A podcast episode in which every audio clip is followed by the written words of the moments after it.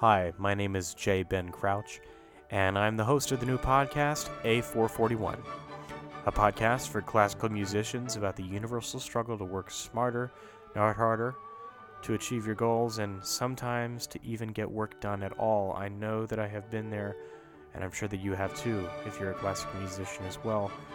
It just comes with the territory. I'm a cellist and cello instructor, and I'm pursuing a Bachelor of Music in Cello Performance at Miami University in Oxford, Ohio. I have severe ADHD, and because of that, I have found that the only way to take control of your practice is to know how and why you're doing it and to have a plan for how and why you're going to do it. That's the essence of what I'll be discussing on the podcast, and I look forward to speaking with you again soon. You can learn more about me at my website, Jay Ben Crouch. That's J BenCrouch.com.